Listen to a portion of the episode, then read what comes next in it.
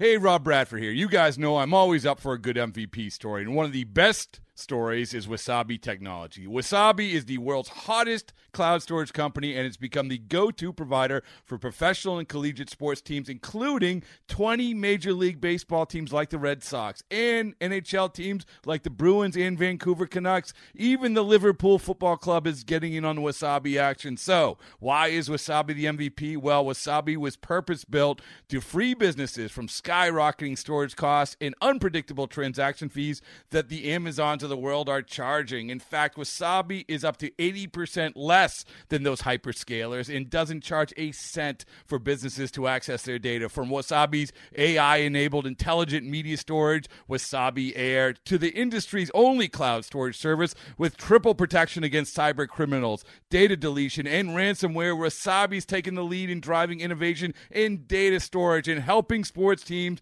to unleash the power of their data. Wasabi, another Boston based championship team.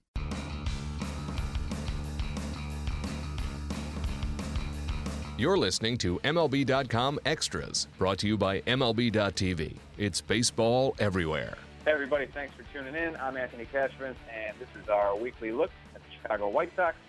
I am joined by the fabulous, the fantastic Scott Merkin. Merk, how are you, buddy? Uh, we're in the home stretch here. I thought we'd talk a little bit about the White Sox rotation and how that's shaping up down the stretch and, and really start to look ahead to next season, of course. Um, let's start with the ace, Chris Sale, just because he has now uh, reached 200 strikeouts for the fourth straight season. He is the first White Sox pitcher in history to do so. How did he feel about that particular milestone? I, I take a wild guess how he feels about uh, trivia and milestones at, this stage of the season, given how it's gone. But what was his take on all that? Well, I mean, you know, he's happy with what he's accomplished, obviously, and you know, it, it's pretty amazing. It's it's one of a kind. He seems to set a new record. You know, every year. Last year was uh, the single season strikeout total that he topped the late great Ed Walsh over, and uh, this year it's the first guy ever to have four straight 200 strikeout seasons, and he would trade it all in to win. You know that that's what he has said, and that's the he's consistent. He doesn't change from you know month to month or year to year. He wants to win, as does everyone who plays the game. You know, but I mean, he you know is happy with what he's done. But as he said yesterday, he'd trade all four seasons in for four you know playoff seasons, and that's what he ultimately wants. That's his ultimate goal, and you know, it's kind of sad if you look at his second half numbers. They're they're pretty amazing. He's averaging about seven point five innings per start. You know, almost, I think he's gone five straight starts where he's had at least eight innings. His ERA is uh, around two. I think it's two four nine for ten starts in the second half.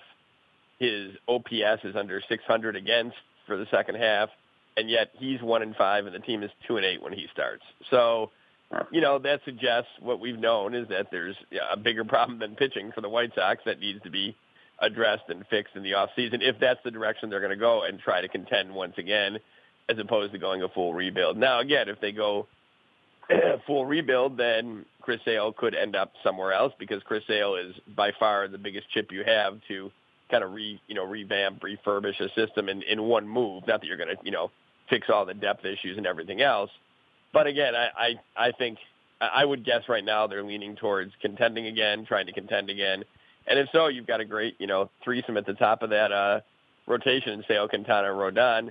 They just need a little more support over the years. As Jose Quintana can tell you about, you know, there's it's no fun to have great pitching and end up with you know eight or nine wins as an individual and the same amount as as a team. You, you need you need greater support.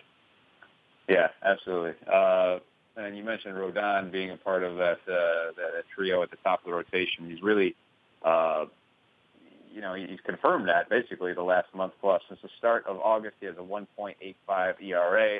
Doesn't get a whole lot of attention just because of where the White Sox are, but uh, significant step forward for that young man. And uh, you look at it, just his usage patterns, using the changeup a lot more, and he's been very successful with it. It seems like that is uh, the maturation of a young pitcher. The White Sox have a lot of belief.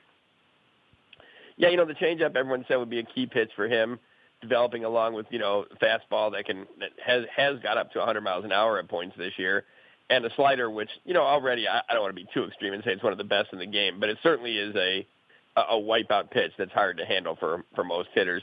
I, I think also just, and we talked about this either on the last podcast or the one before that, that there was just kind of a fed up factor, I think, with him. This is a guy, remember, who is not used to struggling. And this is all these guys who are top prospects. They're not used to, a lot of times their first taste of struggling is at the big league level if they get there and or when they get there, I should say. And I think it was that I don't have the exact date, but it was a start against Baltimore in the second half, right after the Twins had beaten him at Target Field, and he didn't pitch great, and he was very frustrated. Kind of slammed the chair before he came to talk to us as he stood up, and that first game against Baltimore had a couple uh, blue pits fall in. He had second and third, nobody out. Manny Machado up. Not exactly the best way to start your start. Hit 100 miles an hour, and that strike on Machado struck out the side, and he really has not to, to use a cliche, has not looked back since. I mean, he's been he's been phenomenal, and that's what they're hoping for. Now, remember, he had this same kind of finish last year. He had an uh, an ERA under two for his last, I want to say, eight or nine starts last year, and then you know struggled at the beginning of this season, and then had the injury. So, you know, I think it, it's again you have to remember this is his first full year as a starter. And you know you, you don't want to keep saying that this is his third full year, this is his sixth full year, but this really is his first full year. He came up last year, pitched a little relief, and then had some success as a starter uh, down the stretch. But he's learning; it's a maturation process. And again, I, I think there's there's worse things in baseball than you can have than to build around a nucleus of Sale, Rodon, Quintana, and then you look at a position player like you know Tim Anderson and whoever else they decide to keep going forward. You know the nucleus is there, and Rodon is definitely a piece of that. You know, no matter what they do going forward, Carlos Rodon will be part of this team.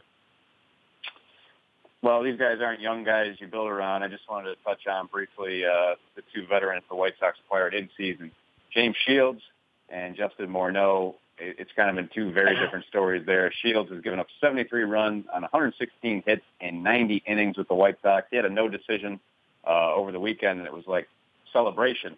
it wasn't. Uh, yeah. Uh, it didn't completely get away from him against the Royals. Uh, Morneau, on the other hand, yeah, he's been a solid offensive contributor. I, I think he's probably provided some nice leadership in that lineup. He's, you know, there's an argument that he's, he's given Jose Abreu some protection.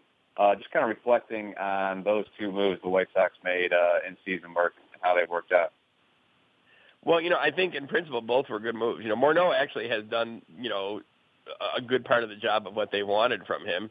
Yeah. He's the left-handed bat that was missing in that lineup, you know, in the middle behind, you know, Melky Cabrera and Frazier and uh, Jose Abreu. And you know that now the question is, does he want to keep playing? Do the Sox have interest in him coming back, and so forth and so on? But I, I think he's done he's done the job and then some from what they were what they you know wanted from James Shields. You know, I like the move when they made it. James, James Shields, you have to remember when they got him from San Diego, he had gone through the first, you know, whatever it was, month and a half with like a three ERA. I mean, literally just a shade over three. I think it was 306. And then had that horrible, horrible last start with San Diego where he just got lit up. So, again, even if you're a scout and you see him make that bad start and you see maybe some peripherals are off a little bit and he, you know, his stuff is not where it was when he was, you know, six, seven years younger, you still think, well, okay, he's had a pretty good year. Again, it's a National League, you know, maybe not, not definitely not the hitters that are across the board in the American League but they didn't want him to be the number one guy. They were looking for kind of a you know rotation filler, for lack of a better word, and yeah, maybe a, a, for a better choice of words, a, a good middle of the rotation guy. And it just hasn't been that. It's been a miserable run. But there's no way to sugarcoat it. And he knows that. You know, he talked recently about that he feels he can get back on track. And excuse me, he hopes the Sox fans will kind of give him a mulligan and and let him, you know, get focused in the off season and come back next year you know, the Sox still have him for two more years, and I don't think they're going to cut him loose, and I don't think there's going to be much interest in him. So I think they're going to, and I say based on the, you know, the horrible finish he's had with the White Sox this year, especially the propensity for the home run ball and, and getting behind hitters overall, and then getting getting kind of taken deep after that. So it just it just hasn't worked. You know, they gave up a guy in Erik Johnson who was not a fit moving forward, and a, and a young player in Fernando Tatis Jr. who as we've talked about before on this podcast, could be a perennial All Star, may never make the majors. You have no idea. He was 17 years old when they traded 17 years old when they traded him, and they know, you know, I mean, they they knew what they needed, they knew what they wanted. At that point, they were still pretty much in contention, and it just didn't happen. It's been a bad year for Shields, and he's going to, you know, get a chance. It looks like to try and right the ship in 2017. Last thing, Merk, AJ Pierzynski retired, didn't retire, probably lean towards retire uh, with the Atlanta Braves over the weekend. They put him on the disabled list after uh, a rare start on Saturday night. uh, got a big hit in that ball game, and uh, a little wink, wink there after after the fact. Certainly seemed like he was retired, but um, you of course go back a long ways with AJ. The White Sox do, and there's a guy who has always been pointed to as a potential uh, managerial candidate uh, on the South Side down the road. Who knows what the future holds there? But what were your thoughts on on the way AJ went out? Yeah, it, it is. I, I don't know about you, Anthony, but I don't remember too many guys getting put on the disabled list in September after rosters uh, expand. That was kind of a weird move, wasn't it? Uh, or a different sort of move there. But you know, he, he's he's he's a great guy to cover. He's a challenging guy to cover in terms of the fact that you know he he knows baseball, smart guy, irreverent humor, and you know was part of you know probably the greatest team in White Sox history in 2005, and they definitely don't win that title that year without AJ Pierzynski you know, I had a couple people suggest to me that if they parted ways with Robin after this year, that AJ Pierzynski could be the next manager of the White Sox. I just don't think that's going to be the case. I think if if Robin is not coming back and you know after the 2016 season, they're going to go with someone with a little more, you know, if if not managerial experience, coaching experience at the very least. And I know, you know, AJ and uh, Jerry, Jerry Reinsdorf have a good relate, good working relationship, good friendship. I just uh, I, I think it would be interesting. He certainly would create attention when he across baseball as a manager, and he knows how to win, and he he wants to win all the time, and that that's one of his key traits I think as a player. And look at his numbers over the years too. He's accomplished quite a bit at a at a, a tough position. 18 years I want to say in the majors and mm. top 10 in innings caught all time, and he just just just a, a great career. But I don't think that you'll be hearing his name as the 2017 White Sox manager. Now I think you will be hearing if this is the path he chooses to go and if he really is retiring, I think broadcasting definitely is in the future. I, I know I've watched him in the past couple postseasons where he's worked, and he's been outstanding. So it's just a question of, you know, would it be national, local, or where it would end up with AJ? I think that would probably be his his his next move would be broadcasting. All right. There's the latest from Scott Merkin. I want to thank him for joining us. Thank you all for tuning in. This has been MLB.com Extra, Chicago White Sox edition. MLB.tv Premium, the number one live streaming sports service, is celebrating 13 years. Watch every out of market regular season game live or on demand in true HD. Real time highlights, live look ins, pitch tracking widget, and more. MLB.tv Premium includes a free At Bat 15 subscription. Watch live baseball on over 400 mobile and connected devices. Watch at home, in the office, or on the go every night on every device. Blackout and other restrictions apply. Visit MLB.tv for details.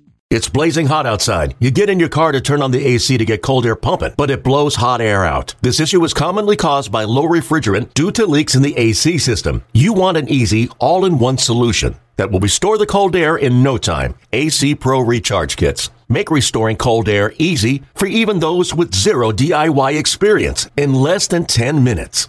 Save time and money versus going to a shop by picking up an AC Pro Recharge Kit today. Be a pro with AC Pro.